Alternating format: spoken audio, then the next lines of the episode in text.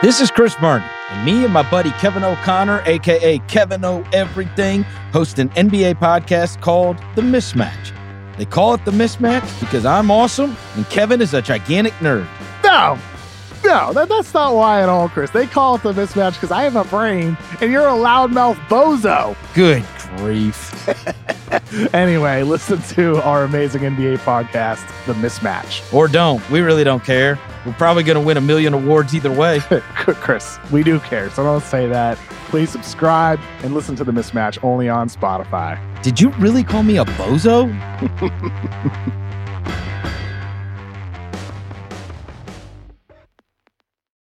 This episode of the Ringer F1 show is brought to you by eBay Motors. With over 122 million parts, from superchargers and brakes to exhaust kits and beyond, eBay Motors levels your baby up to its peak performance. And with eBay Guaranteed Fit, your part is guaranteed to fit your ride or your money back. With all the parts you need at the prices you want, it's easy to bring home huge wins. Keep your ride or die alive at ebaymotors.com. Eligible items only, exclusions apply. This episode is brought to you by Mobil One. The Mobil One brand knows podcasts are a great escape. You can listen to people talking about living and maybe even driving, but of course, there's no substitute for the real thing. So the next time you're looking for an escape, try an actual escape. Take this podcast for a ride in the car and immerse yourself in the drive, because sometimes the best way to escape reality is to truly live in it. Mobil One, for the love of driving. Visit loveofdriving.us slash the ringer to learn more.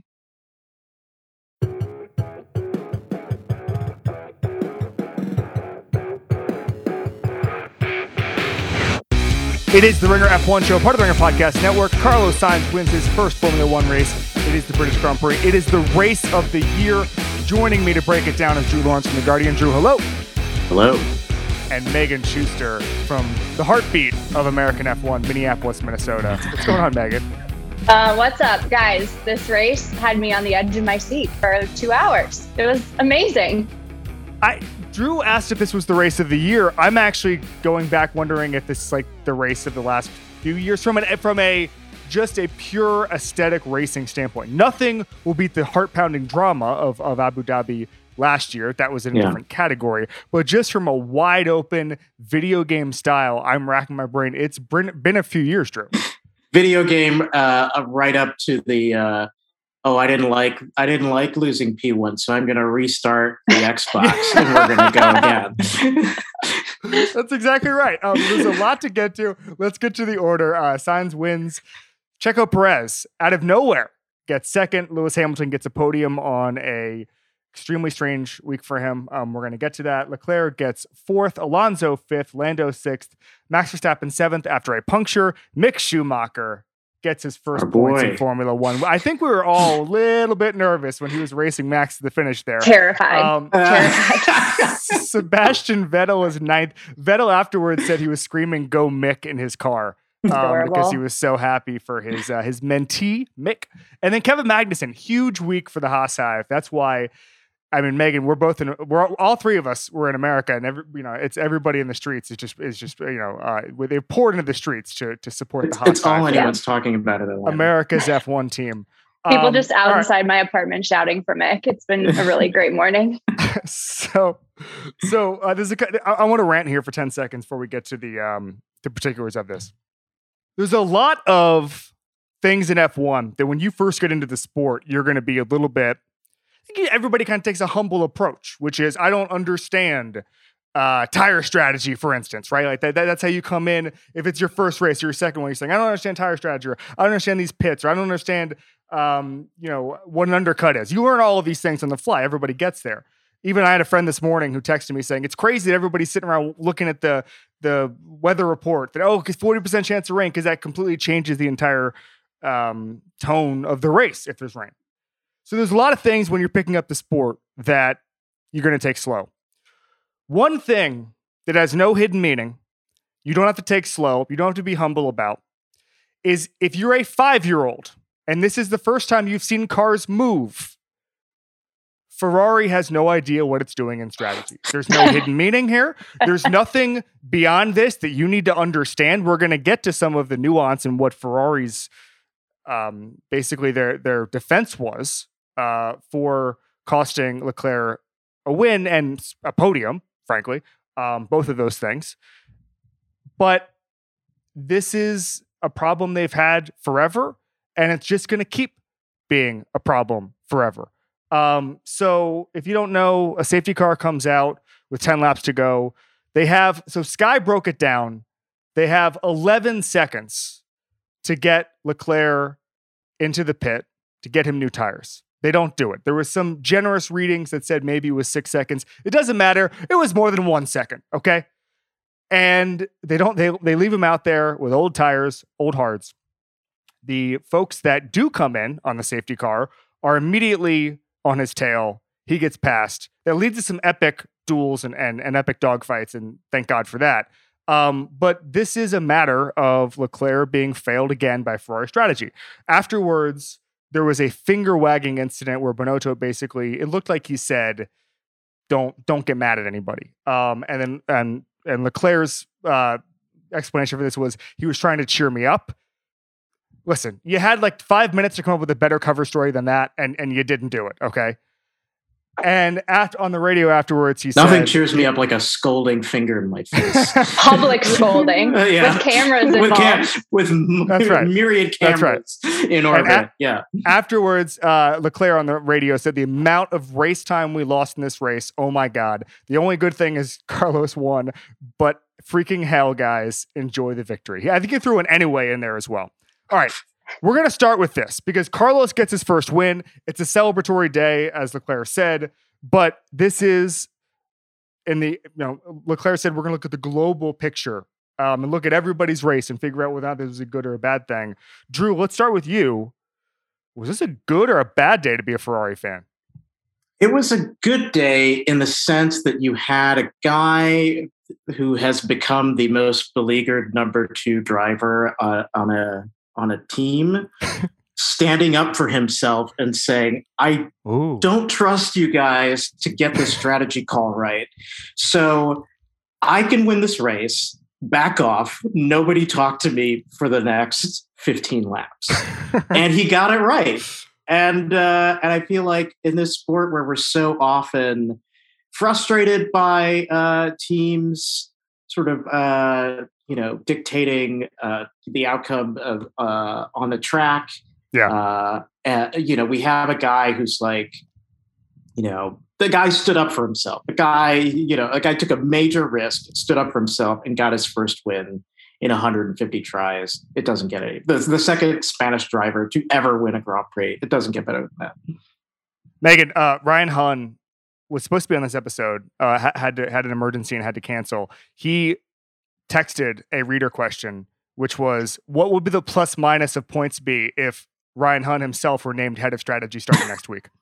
I mean, it has to be an immediate positive Yeah. because Yeah. listen, like even outside of the tire decision with Charles, like they got strategy wrong all day. I, I even went through and wrote down a list of everything questionable that they did because I Yes. couldn't believe all of it. So first of all, like they got really lucky with the red flag restart because Max zoomed past Carlos Yeah. Yes. in Yeah. the in the beginning and like this would have been a completely different race if there was no restart then after max you know sustains damage they let charles and carlos fight for so long that lewis got within like one and a half seconds of of charles. Like Yeah. by not making a decision there and not saying you know you have to let charles pass carlos or you know pitting one of them earlier like they single-handedly almost let lewis back into this race. And then of course like you said drew asking carlos to drop back to 10 car lengths on the safety car restart which he straight up said no to which was wise because imagine if he had actually done that and how quick lewis and checo were with the fresh soft tires like they could have lost both of those places and it would have been a complete clusterfuck so all in all, like good day to be a Carlos Sainz fan, horrible day to be a Ferrari fan. I have so little confidence in them. So little. But uh, again, as the most beleaguered guy in that garage, to have the courage and the conviction to say, like, Yeah. you know, if I get this call wrong, uh, they probably don't bring me back next year. Uh, so uh, I'm just gonna, I'm just gonna stand on on faith and hope this all works out. And uh, trust me, you say he's quicker, I'm quicker. I can get you 39 seconds. Just back off. I loved it. Yeah. Yeah. Um, let's get to the driver standings. Verstappen remains first with 181, Checo 147, Leclerc 138, Sainz 127, Russell 111, Hamilton 93. Um, I take it nobody thought this uh, this is some dramatic announcement that anybody knew was in the, the title hunt here, guys. Now we, uh, I, I hope, I only hope that Perez makes it interesting. Yeah. Yeah, well, I mean, it, uh, we're gonna get to that, but that was I was extremely happy to see him just get in the mix today um, Yeah. on a day, and, and and you know he was a bit of a maybe because this was how high the bar was for anybody to pay attention to you today, but because he wasn't doing com- something completely insane, didn't make some huge error, didn't have a puncture, like nobody talked about him until he was in podium position with about ten laps to go. Um, so let's get to to Red Bull here.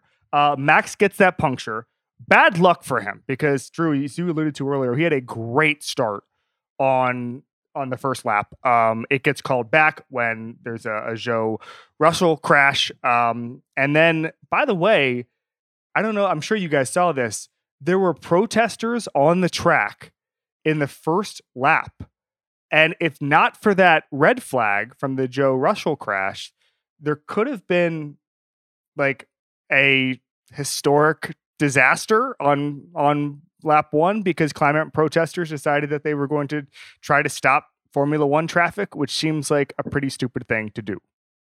I didn't, I totally missed the protesters. Yeah. Um, It- well, yeah, I mean that that the the second level gate, uh, sort of a um, gate that pr- is supposed to protect the crowd from the Yeah. track, barely protected uh, humans from a Right. Formula One Right. car. So it's like, yeah, I don't think that the sort of Timberwolves style protests are, are going to work on an uh, at an F one There, track. there were Nate, Nate Nate Saunders said a reporter on the ground um, said that the cars were coming around the corner towards the protesters and and slowed because of the red flag. I don't know if the cars saw the, the protesters, but it was that it was that instantaneous, um, and it was extremely extremely lucky. I will say on the on the um, the Zhou crash, Drew, that I saw. Did you see the angles of the car of the the Alfa coming into the stands? Because it obviously Yeah. went over the barriers. that was amazing. Um, it, it went over the first group of barriers. Obviously, did not even um, it- you know it, it went up against the wall where the crowd was, but didn't threaten the crowd.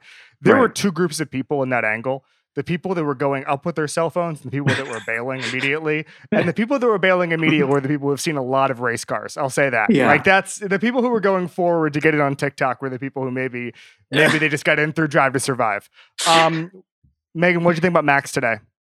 Um, so yeah, so there was sort of the conspiracy theory of like, did he get the sustained car damage from um, debris off Checo's The car carbon, from yeah. from Yeah. the collision that he had with Charles, which I thought was kind of a fun tinfoil hat theory that I actually kind of buy.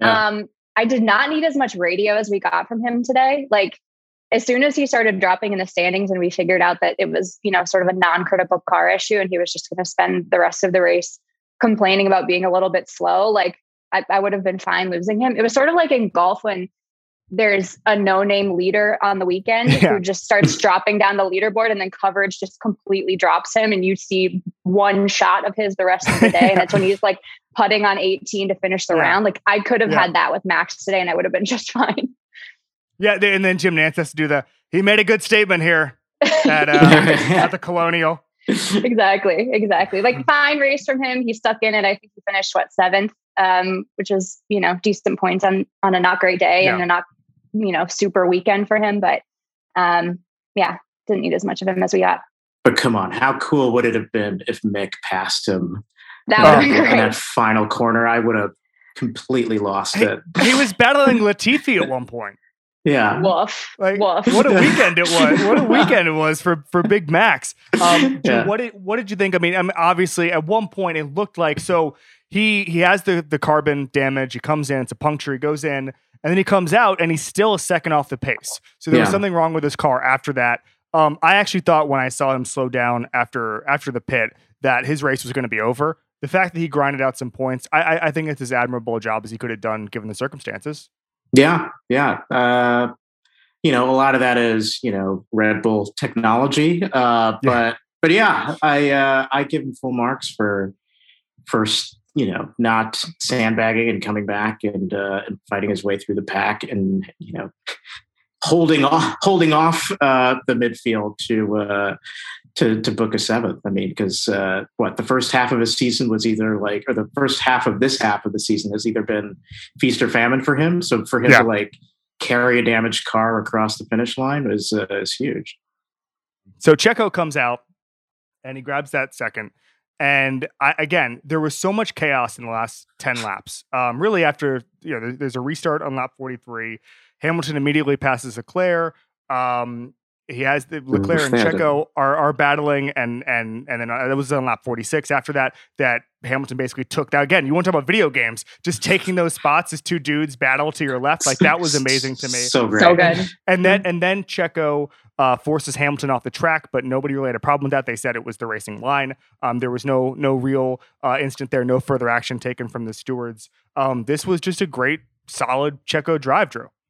Yeah. Uh, although when you were talking about other th- other things that we should talk about for this pod, I was like, do I even dare bring up track limits and how what a, what a what a moving target uh, that uh, always is, or is, well, should we save that for uh, the business end of the season? Uh, but but yeah, uh, amazing, amazing uh, drive by him, and Yeah. And yeah, I, I really think that he feels like he has a he has a shot at the championship this year. He's driving like a guy who feels like who looks like he can catch he can catch his teammate. Megan, do you agree? he seems so confident right now and just watching him you know how they do the little camera um, on the guys before they go up Yeah. to the podium watching him and lewis talk and him being like you know it looked like you were coming around this corner and then lewis was like yeah you guys were just way too fast for me on the straight and all of this stuff it just seemed like you know peers talking and it's like, Yeah. hard for anyone to be a peer with lewis hamilton like pretty much no one is but um, he seemed very chill and very comfortable being in that spot. And I feel like with the year that he's had, he's only kind of gaining in confidence, which is exciting because watching a, a teammate push Max around the way that he has lately is, you know, really cool. Yeah, and I wonder what kind of lesson he takes from what Carlos did because he was in this position a Yes. couple of races ago and he played the team game. And I wonder if he's going to be like, you know what? You know, betting on your, there's something to be said for betting on yourself. And like, you know, the closer, the more even that they get in points here is the more he's going to think like, you know, there's, there's no, there's no hierarchy in our, in our uh, garage anymore. My guy signs his contract and immediately says, "This is my time. It's, it's Checo time. It is Yeah, Checo that's right. time. That's what are you gonna do, bro? You I'm- I'm your, locked you in. got your youngest ever winner. Now it's Checo's time. Oh my God, it's time. Um, all right, so let's get to what I think is probably the drive of the day, um, Lewis Hamilton or the weekend, because there was so much with Mercedes, and I think most of it involves how many shots of Tom Cruise there were on Sunday. I thought I thought Damian Lewis was going to be the MVP of the race because they had him. Obviously, he was on the grid walk, and then he stayed on. Damian Lewis stayed on to do a like a uh, he was just with his on his phone taking formation lap videos. He seemed to be really into it. I don't even know if he No, has, like, no look Instagram account. formation lap videos, Yeah, yeah, by the way. Yeah, he, was, he was really into it. And but then we we we switched and it was just Tom Cruise all the time. And even with the crash, and again, we're going to analyze that crash here in a second. I think Tom concerned Tom Cruise was shown a hundred times more than anybody else involved with Formula One. It was like, well, you know, obviously Lando Norris looking on concerned, but you know who else looking on concerned? Mr. Tom Cruise. Um, he also, at the end, the reason I bring this up is he had a long chat with Lewis and Lewis's family. Afterwards, Lord knows what he was saying. Um, and Was I got a birthday wish uh, to him at the end that I overheard or something like that? Uh, who knows? I, I will say this: I did get a listener question asking if Tom Cruise likes going in the paddock because it's the only place he's tall, which is uh, a pretty good one. That's Um, really this- good. That's really this good. feels this feels guys like it may have been an important week for mercedes now we say this every single sunday show for the last two months um couple of things number one I so wanted to be right in my comeback because I did have I did have Silverstone on the list of Merc wins this year, i and they think were when- so when- close. drew and when when when me and you were on this pod a couple weeks ago i think we actually went overboard on on mercedes optimism We but did. now it feels we, now it feels it feels real. So coming into this week, uh, Mercedes boss Toto Wolff said that apparently some cars uh, their their their floors were flexing more than the regulations intended to allow.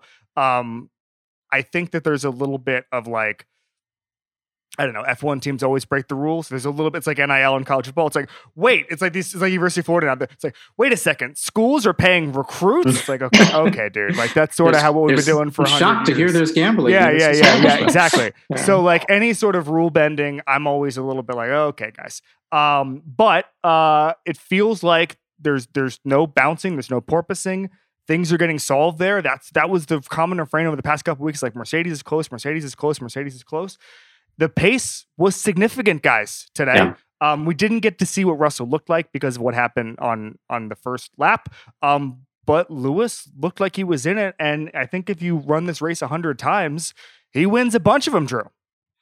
Well, on the on the first start of the race, he immediately picked up two positions and looked like, you know, given the the pace that they that he had on Ferrari later in the race that he conceivably could have been the race leader much much earlier if we go with the uh, non-crash non-red flag restart. But and then of course you know toward the towards the last third of the race he he has a chance to to win it. And uh, you know Mercedes being Mercedes and overthinking things winds winds up sort of getting that getting it wrong, or I don't know if that if it's that or if because he when they pitted for tires, he said something to the effect of like, "Did you actually put new tires on?" It, it didn't seem like uh, it, he did not feel the effect that he was expecting, and was immediately gobbled up on that restart and was in a defensive position within you know within the first turn. And so, mm-hmm. what could have been a real come from behind win is a solid third. But, you know, the upgrades look like they have worked and, yeah. and uh, perhaps they are in uh, they're in position to do some major uh, major catching up. This episode is brought to you by Mobil 1. The Mobil 1 brand knows podcasts are a great escape. You can listen to people talking about living and maybe even driving but of course, there's no substitute for the real thing. So the next time you're looking for an escape, try an actual escape. Take this podcast for a ride in the car and immerse yourself in the drive, because sometimes the best way to escape reality is to truly live in it. Mobil One, for the love of driving. Visit loveofdriving.us slash the ringer to learn more. This episode is brought to you by Armor All. When you want the best for your car, preparation is everything. That's why teams like Oracle Red Bull Racing use Armor All to prep their team vehicles. From interior cleaning and protectant wipes to car wash and wheel and tire cleaner, Armor All, America's number one trusted auto appearance brand, has what it takes to keep the two time defending champions looking their best inside and out. And get this now through May 31st, you can get $5 back when you spend $20 prepping your car, like the Oracle Red Bull Racing team. All you have to do is upload your receipt to Armor All's website after you buy. Visit armorall.com for program details and redemption. Terms apply. Armor All, chosen by champions. This episode is brought to you by eBay Motors. Passion, drive, and patience. The formula for winning championships is also what keeps your ride or die alive. eBay Motors has everything you need to maintain your vehicle and level it up to peak performance. Superchargers, roof racks, exhaust kits, LED headlights, and more. Whether you're into speed, power, or style, eBay Motors has you covered. With over 122 million parts for your number one ride or die, you'll always find exactly what you're looking for. And with eBay Guaranteed Fit, your part is guaranteed to fit your ride every time or your money back. Because with eBay Motors, you're burning rubber, not cash. With all the parts you need at the prices you want, it's easy to make your car the MVP and bring home huge wins. Keep your ride or die alive at ebaymotors.com. Eligible items only, exclusions apply.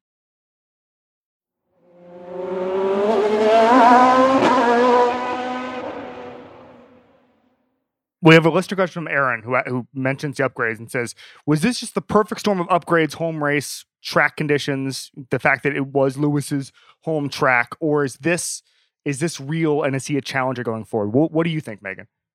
I think it's a little bit of a mixture. I think, mm-hmm. um, you know, coming into this race, Lewis even said that their car functions better on tracks like this with, you know, slightly speedier corners. And I think it allows them to be more competitive.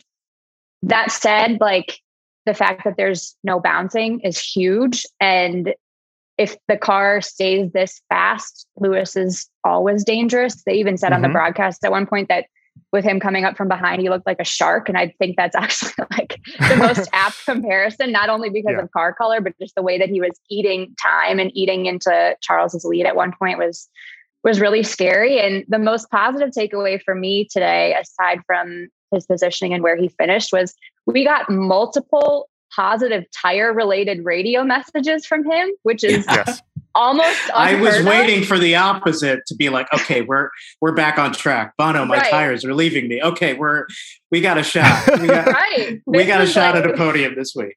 It was almost too much. Like I was overwhelmed by by his positivity. I was like, maybe just after however many weeks he's had of having to be so negative about it, it was kind of a relief for him. But like when he was on those first mediums, it was multiple tires are good, tires are good messages, which was frankly shocking. So a lot to be excited about. Yeah. Yeah. Um, Drew, we haven't talked since uh, we didn't talk this week um, about just the week that that Lewis had, and it wasn't. We didn't even get. This is not Lewis related, although you know Bernie has said terrible things about everybody. But even like Bernie saying, "I would take a bullet for Putin." Bernie's Bernie Ecclestone, former head of F1. He's 91 years old, and he can't stop talking to the media. Um, always a good combination. He was also, by the way, like he was a complete dickhead like when he was 60. So the fact that he's 91 now and giving interviews all the time about like I'm not even sure the context in which Putin came up in this interview. He may have volunteered it and be like, guys, I know you're asking about racing, but like, just give me one yeah, second. You, I just want to talk about logical. my buddy for a second. Yeah, I got this friend in Russia who's um, having a um, really hard time. Yeah, I just want to give a shout out. I just want to give a shout out to my guy. My support, um, my support's with you. Oh, um, man. But I mean, this was you know, we Luke and I, Luke Smith and I talked about this on the midweek show, but like it seems like every couple weeks Lewis has to respond, and I'm talking about Nelson Piquet here, to something incredibly offensive or stupid or lazy that somebody said. Um, and I, I loved Lewis's response that came out after after the podcast our podcast went out um, in the Thursday press conferences, which was basically why do we keep asking like why is Nelson Piquet on a podcast you know 30 years after he ran an F1 race to give these offensive and and and lazy points. And obviously platforming Bernie Ecclestone kind of the same in the same genre although obviously um, at least Nelson can speak about the races um, and and and the driving styles and all that. He just can't do it without saying something incredibly offensive so maybe we should stop calling him. Um, Drew what did we think about Lewis this week um, and and the sort of the grace in which he always handles himself but particularly this week I think the most heartbreaking thing that I read this week, and I can't remember if it was something that he said this week or something he had said in the past, but just about coming to F1 and uh, with McLaren and hearing mm-hmm. that uh, one of the uh, heads of the engineering team convened a meeting basically to say to his his uh, his cohorts that they could not make the kinds of jokes that they had been making in the mm. past because this new guy is coming here. Mm. To which he was like, "What awful things yeah. have you been have you been joking about? Uh. And like, what sort of uh, hornet's nest am I stepping into?" And I just feel like I, I can remember talking to Lewis years ago, and you know, giving him a lot of credit for exactly what you said, Kevin. You know, just being so graceful and mm-hmm. so um, so so conscious of, of you know the problems within his sport, uh, outside of his sport, and be and being willing to to call attention to them, to uh, to offer correctives about it, uh, because he could just care about his on track legacy and nothing else. But mm-hmm. it's just, but his point is like it is it's exhausting to be this guy yeah. and it would and and he he he relishes any chance that he he can he has to be able to uh, defer to other F1 drivers because he feels like just because he is the only clear sign of diversity within his sport at the top of his sport that it shouldn't always fall to him to have to answer all the difficult questions and you yeah. know you you see guys like Seb and like Charles who have like stepped up uh, big time but uh, but it's still like this tremendous burden that he carries, and he and, and the fact that he uh, continues to carry it, is willing to carry it, and carries it with such grace, just sort of distinguishes himself from you know it, it ranks him among the great champions in sport. I was saying, I tweeted when when this all came out that like you know, apart from Bill Russell, I can't think of another Right. champion, another seven-time champion who's had to put up with this kind of uh, grief over the course of their career.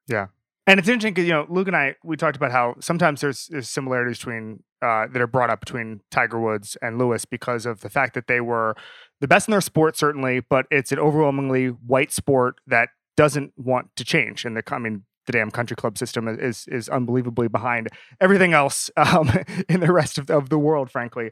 Um, and you know, as a as a black F one fan um, and someone who has written extremely good pieces about this stuff, I'm curious if you could speak to just sort of um, you know, the fact that in both Tiger and in Lewis's cases, it doesn't seem like there's diversity coming up behind them. It's so it seems to me like either um, that the, the the structural problems that they faced are frankly still there, Drew.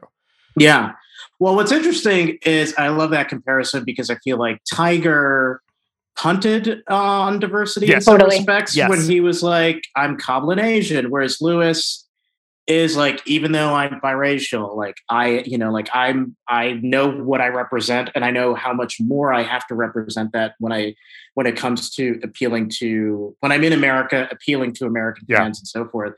And, you know, unlike, you know, Tiger, who's done, you know, who tried to sort of diversify his sport through, you know, his foundation and his Nike programs and things like that. I feel like the Hamilton Commission is a really serious, sort of broad-based racing uh, solution that he that he, you know, it's going to take maybe a few decades for us to see, but I do think it's it's a real thing that could have the kind of impact in racing that the Williams sisters have had in tennis now. We're like so many of these, uh, you know, young girls, uh, not just of color, uh, you know, attribute, you know, say that they were their inspiration behind getting into Mhm. the sport, and you see how much is how how diverse the women's game has become as a result of their participation. But you know, this is like 20 years on from them breaking into the sport. So I think it'll just take time.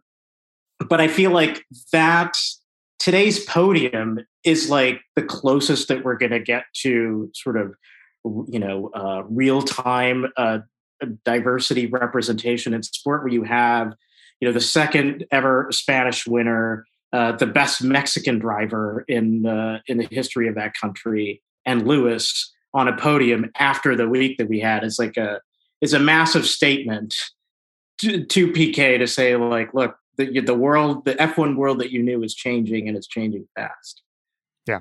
It's a it's a it's well said. Um, all right, let's get some listener questions. We're going to cover a bunch of the things we haven't covered yet. Um, Josh Zeal asks, "How much more can Ferrari screw, screw screw Leclerc before he cracks?" So this is a great philosophical question. So Binotto says afterwards that they didn't have time to get both cars in. They couldn't do a double stack, whatever, and that's why they didn't end up doing it that doesn't really make any sense. Even the Sky team that was questioning him was just like, "What? What are you talking about?" And then they said, and then they were like, "Well, we had like 11 seconds," and Bernardo was like, "Well, we felt like that wasn't enough time. Like that was." And then he also did the thing where he didn't understand what they meant by 11 seconds. So it was like a very football coachy, just like, "Hey, we just made the best decision we could possible." but at some point, I don't think Leclerc has anywhere to go. I don't think that you know this is something Nate Saunders and I two weeks ago did. What does the 2023 grid looks like? Look like, and a lot of the intrigue has been taken away because the top teams are set for the foreseeable future. George Yeah. is the future of Mercedes. Max is still very, very, very young, and Checo is a great number two. So even when you're looking at 2024, 2025. Um, I think we kind of know how these teams shape up. So to me, this is this is just Leclerc just has to pray that Ferrari gets better here and better at this, Meg. Well, and I think the frustrating thing for him is that this has been sort of a mounting thing, right? Like in the last five races, he's finished DNF fourth, DNF fifth, and fourth. So to not be on the podium now in five consecutive races after building up such a massive early lead has to be not only disheartening, but like really concerning for him. And some of that is the car, some of that is, you know, strategy that they've taken and all of that. But unless he starts getting podiums soon, they have to really mm-hmm. feel like they've missed out on maybe their window to turn this thing around. And unless Red Bull, Yes. you know, picks back up with their reliability issues and things, like they're going to have a hell of a time trying to catch Max and Checo. I think the best. Well, I, it just sort of looks like you know he's going to be Sebastian Vettel at Ferrari, yeah. uh, where he's just sort of you know starts out Fun- thinking funny, the best. funny, and funny then how it ends keeps up- happening. Funny how it keeps happening at Ferrari. that great drivers go there and then end up plateauing. Weird how that works. And then they, ju- you know, and then just ends up like laughing off these blunders of being like, "Hey, well, you know, uh, my career is almost done. Like, I like, I enjoy other things, but um, yeah, it just." It's it, you feel for the guy because you know he was the championship leader Yeah. and now he is you know, through no fault of his own, just uh, sitting there hoping that the Red Bulls eat themselves so that he can have another shot to get back in this. But it doesn't look like, yeah, it looks like they they blew they blew their chance. And uh, for a guy who was who came to that team as like their their savior and the you know the next guy after Max, like that really has to smart. And you have to think like you know yeah like am i am i just did, did i just sign up for like you know at least three years of this like maybe Well, and and it's frustrating for us too because watching him fight with Lewis, like in that kind of three way fight with Checo, and then once So Checo got out and they were fighting for Yeah. third, and they were you know going wheel to wheel through Copse and like you know just kind of back and forth was so amazing and Yeah. just like stunning pitch perfect driving and for him to like keep getting screwed over by strategy stuff is so sad yeah All right, next question. Um, where does this rank on exhausting sporting events, starting with the Zhou crash and going to the last 10 laps? I want to start with the last 10 laps here because that to me, I, I don't remember in the mid again, non non end of last season division, which was just about the title race. I don't remember that sort of just me floating and being like, this is the sport I love at its absolute pinnacle. Drew, how did you process the end of this race? uh man that that sort of tie fight between checo and uh and and lewis uh Yeah.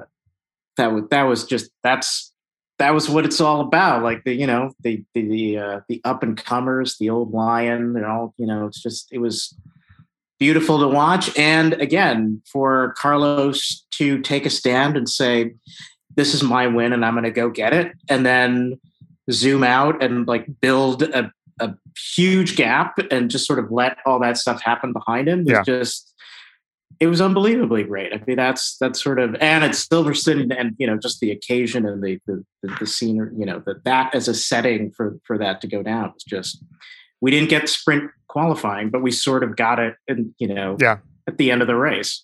Mm-hmm. I completely agree with you. I also, by the way, I don't know if you watched the post race, but there were like hundreds of thousands of people still there, just cheering on Lando, chanting Lewis's Yeah. name, and and Jensen Button and those guys were just like, I've never seen anything like this. Like I've never Yeah. seen the type of passion that was shown post race where nobody was going anywhere. Like I don't know if you've ever been to a sporting event like that. People were just like, "Now nah, we're good. We're just going to open up a, a Heineken and just sit here and just watch Toto Wolff talk about flexible floorboards. We're all set." like it was it was unbelievable how into it they were even and this is given the standards of the fact that that's already probably the capital of formula one as a track yeah. um, it was just perfect uh, meg last 10 laps how'd you, how'd you view it how'd you process it Um, yeah, I mean, it was like I said, just a beautiful bout of driving, and it really made me realize how much I missed competitive Lewis because yeah he is Yeah. he is just one of those guys that when his car is good, like you know, take Brazil last year or you Yeah. know any number of races that he's ever competed, like Abu Dhabi. when he's yeah when he's in a bit of machinery that can carry him to where he needs to be he's never out of it and Yeah.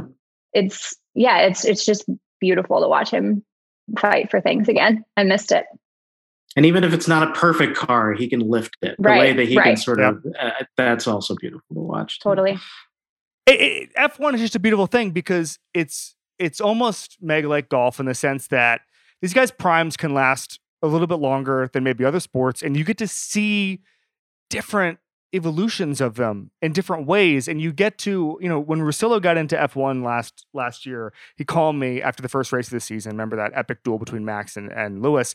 And we were talking and it was just like it's like if if Michael Jordan got to stay in the NBA and got to go against LeBron James for for three, four years, and we got to see what that looked like. And it even happens with golf, right, where you have the overlaps between Arnold Palmer and then Jack Nicklaus, and you just get to see what those guys are going back and forth with each other. And and that's what's amazing about F1 is you get Michael Schumacher and Lewis Hamilton in the same uh, on on the same grid at the same time, even though they dominated totally different eras. I really like that um, about F1. And also, there are different parts of their career, and you get to see it, and you get to say, okay, Fernando Alonso is another good example where maybe, Mhm. you know, it was there was Where, limited time. where nobody wants to be stuck uh, in a exactly, battle exactly, anywhere near exactly, him because exactly. they're I like, mean- okay, we got to pit out ahead of this guy, or we're Right. not getting back to the front. Right. Exactly. I mean, it's amazing that Fernando is still on the grid 15 years after he had the most, you know, one of the a dominating season, and he's still doing old man things, right? um, it's just, it's just really incredible, and and I just love that about seeing Lewis this year, getting better every single week, battling every single week in this car, and I think they're going to figure it out, and I think it's going to be special. Um, all right, let's talk about the crash, which was the scariest thing that's happened in my mind since since the Grosjean crash. Frankly, um, Yeah. they didn't. You saw Jensen Button said he's never seen a car flip over as quickly uh, an F1 car as as as Zhou's. And I, I'm, I'm certainly not going to question Jensen Button because I haven't either. Um, And Mhm. you saw it if you were watching the race, you saw it flip, and then you saw no further updates. Yep. And then at the beginning, the broadcast said it, there was Russell involved. And I, you, if you saw the car, it Mhm. was not Russell. It was not. It, it Mhm. was. It was maroon and red. And I just I assumed um, it was just not. It was not Russell.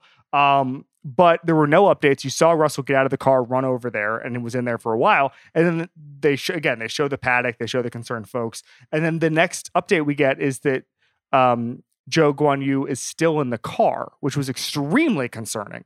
Um, and this, this had been ten minutes. The car, you know, the race had been red flagged. And you're thinking, what's going on here? You saw, you were starting to see reports he had gone over the first barrier, um, and then you saw the actual damage in the crash, which you haven't seen it. If you, if you haven't seen what the car looks like from the side angle, it's really incredible. This speaks to a lot of things. Uh, number one is that I can't believe it took until 2018 for the Halo to come into Formula One. Um, and that was something, if you go back, and again, we have a lot of new listeners here. The Halo was extremely controversial when it came in because, you know, not having to go with Niki Lauda here, but I, s- when I was looking it up a quote earlier, they said he he, he said that if you put the Halo in, it's going to ruin the spectacle of Formula One. Yep. Like, uh, Mhm. what? And and there's a lot of that. There's a lot of that. Um, I mean, sh- listen, he he was a Second loudest voice, by the way, Romain Grosjean. yes, Yes. yes, yes. Uh, Martin Whose life the Halo saved in 2020. Yeah. Yes, Martin Brundle came out like it was extremely controversial, and the idea that over the last five years, how everything would have been different if the Halo had not been introduced, it is mind-boggling. Um, Drew, what do you think of that crash? It was so I've I've been a lot a- around my share of racing, and uh, it's the first time that I had seen a car crash that gathers energy and gets faster after impact. In the and gravel, that was yes, Yeah. and uh, you know you expect you expect a, a deceleration, but I don't expect to see an F1 car flip multiple an F1 car that is designed to stick to the ground flip once, let alone like barrel roll, and then jump the tire barrier, Yeah. which again is designed to absorb a skidding F1 car. So jump the uh, jump the tire barrier and hit the the interior catch fence. Mhm. So there's like one catch fence and then another catch fence that is that separates the track from the spectators. And I'm thinking like, you know, when this happened in Le Mans in 1955 Yes. and a Mercedes went into the uh, into the stands, it nearly killed uh, the sport of F1 after five Yes. years. Mercedes totally backed out of the sport for 40 years. did not did not race Yeah. for 40 years. Um, so between the spectator thing and this crash, like we could be sitting here talking about like is there a future of F1 after after Silverstone? So the fact that uh, and then then the suspense of not seeing a replay, which yes, you know as uh, as you know NFL people like I'm I'm Yeah. glad that I didn't have to see this Yeah. crash like 500 times, but at the same time, when we get into the tenth minute, I'm like, Yeah. is he alive? Is he okay? Yes. Like, how It's, serious it's like was it's this like crash? the soccer when, when someone has when someone goes down in a soccer field and they just show like wide crowd shots and you're just like, Yeah. oh, it was a little yeah, bit like that. it's like either a streaker or something, some some horrific Right. injury that I that I Right. don't want to see. But the fact that he was fine, not only fine, but like around after the race, talking Yeah. to people, Yes. it's just like this twenty pound hoop that they said would have like a 17% chance of like improving uh, the fatality risk in a car is like batting a thousand Yeah, yeah. and and it is amazing that it is as controversial as it is as it was because it's literally like you know we had a we had an incident in F2 the, like the day before Yeah. that could have been a fatality that Yep. again Yeah. the Halo saved so it's like this this like basic piece of tech is is uh, is a miracle worker it's it's, it's you know it's really like appropriately named but uh but yeah I mean it's like I can't believe that you know it's yet another crash that a dr- that an F1 driver is able to walk away from, you know, relatively unscathed. Megan. Yeah, um, it was a really scary time. I the first shot that I saw of it was, you know, live as they're going around following the race leaders around the corner, and you just in the background see this upside down car that looked like it was on fire, kind of skidding across Yeah. the gravel behind behind the scene. And yeah, and to not see um, another replay of it was for the best. And I understand why Sky did it, and to not, you know, try to speculate about the crash or to show too much. But even when, you know, when Mick Schumacher got in that qualifying crash earlier this year, I still felt like we saw, you know, sort of a wide shot of what was going on. So it was a little bit jarring. Um, that said, super happy that he is okay. Um, I also guess we should probably talk about Alex Albon, who was involved in Yes. sort of a related crash to this after this whole si- situation went down in front of him. He had to slam on the brakes. Sebastian Vettel ran into the back of him. He turned and ran into the pit wall and uh, was flown via helicopter eventually to a hospital to get checked out. Yeah. I don't know if you guys have seen any update and on that they, said, they, they said that was just a for for precautionary reasons. Okay. Yeah.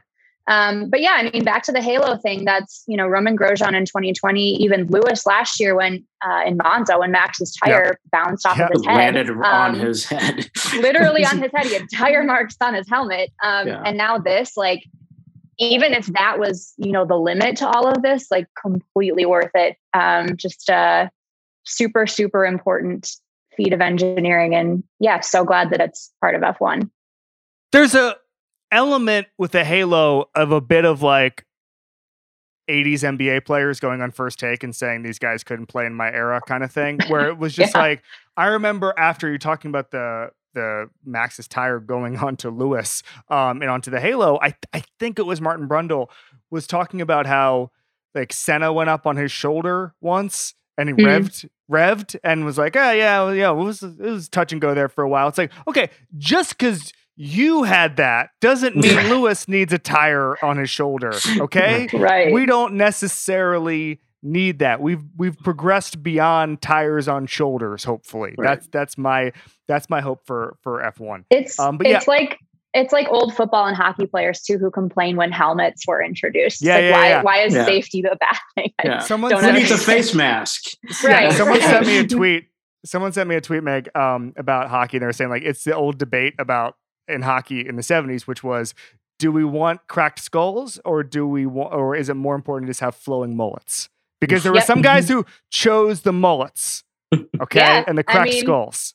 to each their own, I guess. Yeah, Yeah. it's the tax you have to pay to you. to being Yeah. Craig MacTavish down there and letting those locks fly. Okay.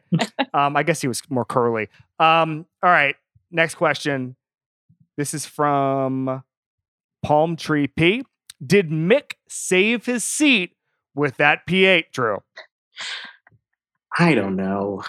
And I, I was, I was critical on this podcast of, of Mick calling him uh, Bronny James uh, without Bronny James in the NBA with, who Yeah. hasn't gotten like a a, a, a, Yeah. a double digit uh, uh, yeah. hasn't had a double digit scoring game yet. Um, Tw- 2026 Hornets seventh man Bronny James era. Is what you're saying. exactly. I'm ready. exactly. But uh, but to see the way uh, the Haas uh, box went nuts for him, Yeah. and uh, like it's clear, like he is he's gutting it. You know, he's trying his hearts out, his guts out, and uh, and you know, like these last like what three, four uh, races, he's come, he's been right there, right at the cut line. So actually, for him to get P eight is like, you know, he didn't just get it. Like he he almost got P seven. Like the wheel to wheel battles Yeah. with Max really showed, like you know, this kid's here for a reason. Like he can he can hang.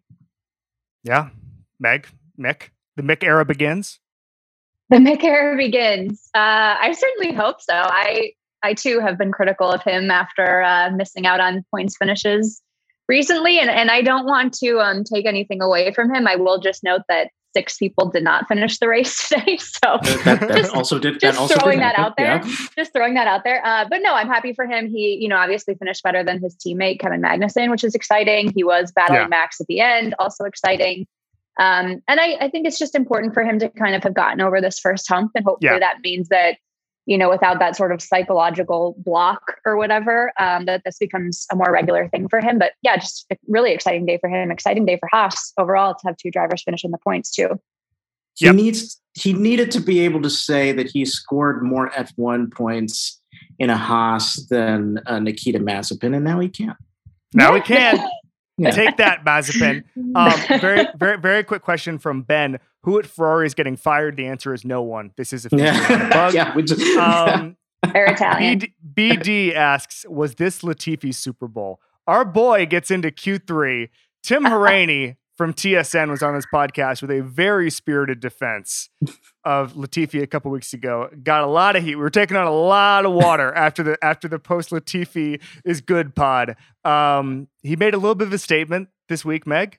Can I just say, so when he was in Q3 on Saturday, I saw a tweet and I forget who it was from, if it was like WTF1 or w- like one of Yeah. those things. Uh-huh. Um, and it, it was about midway through Q3 and they were like, Latifi only needs to make up 43 seconds to get P1 because he was that far behind everyone Yeah. else in, in the time trials. And it was wet and everything. And I, I get it, but I, I will never forget that tweet. I was like, he just, he, no matter what he does, he will always be the guy who crashes out of nowhere to me. Like with him being at 10th today, I fully thought he was going to be the one to set off some sort of domino effect of, of bad things in the midfield.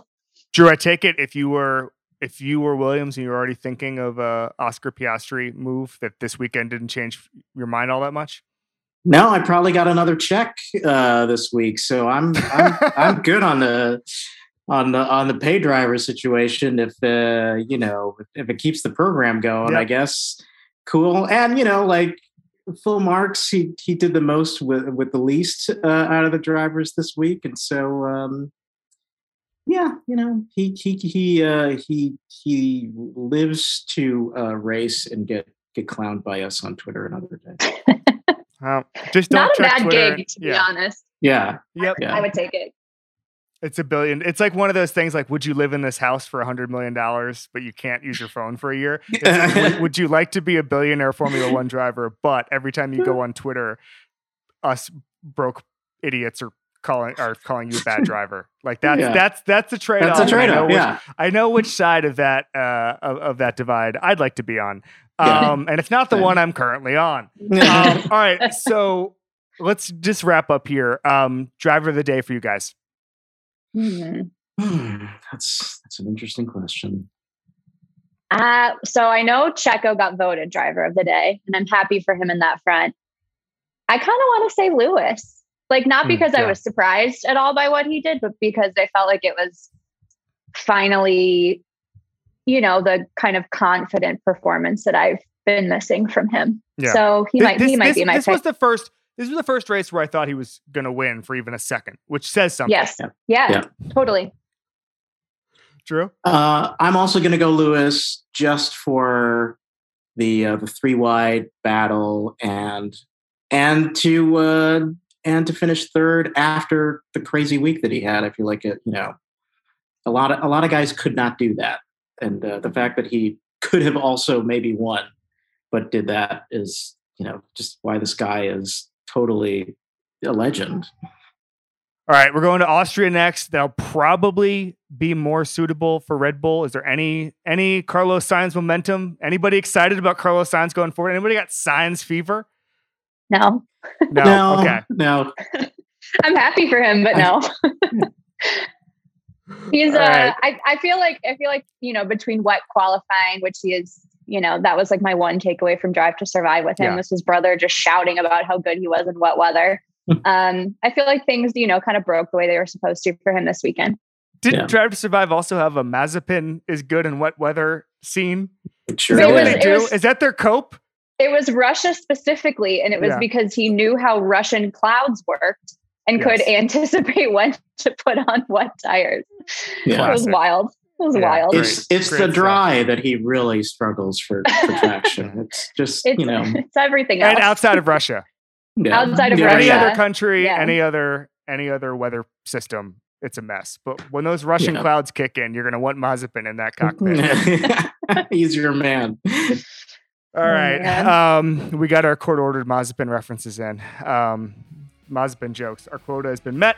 Um, guys, this was great. Thank you to Erika Cervantes for her help.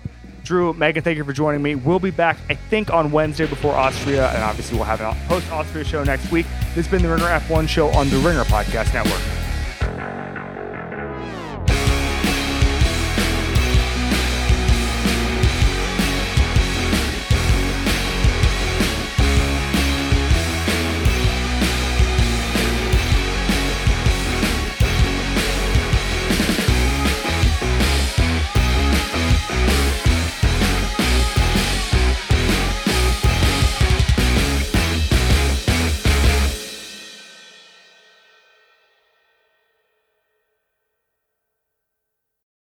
This episode is brought to you by State Farm. You might say all kinds of stuff when things go wrong, but these are the words you really need to remember. Like a good neighbor, State Farm is there. They've got options to fit your unique insurance needs, meaning you can talk to your agent to choose the coverage you need, have coverage options to protect the things you value most. File a claim right on the State Farm mobile app and even reach a real person when you need to talk to someone. Like a good neighbor, State Farm is there.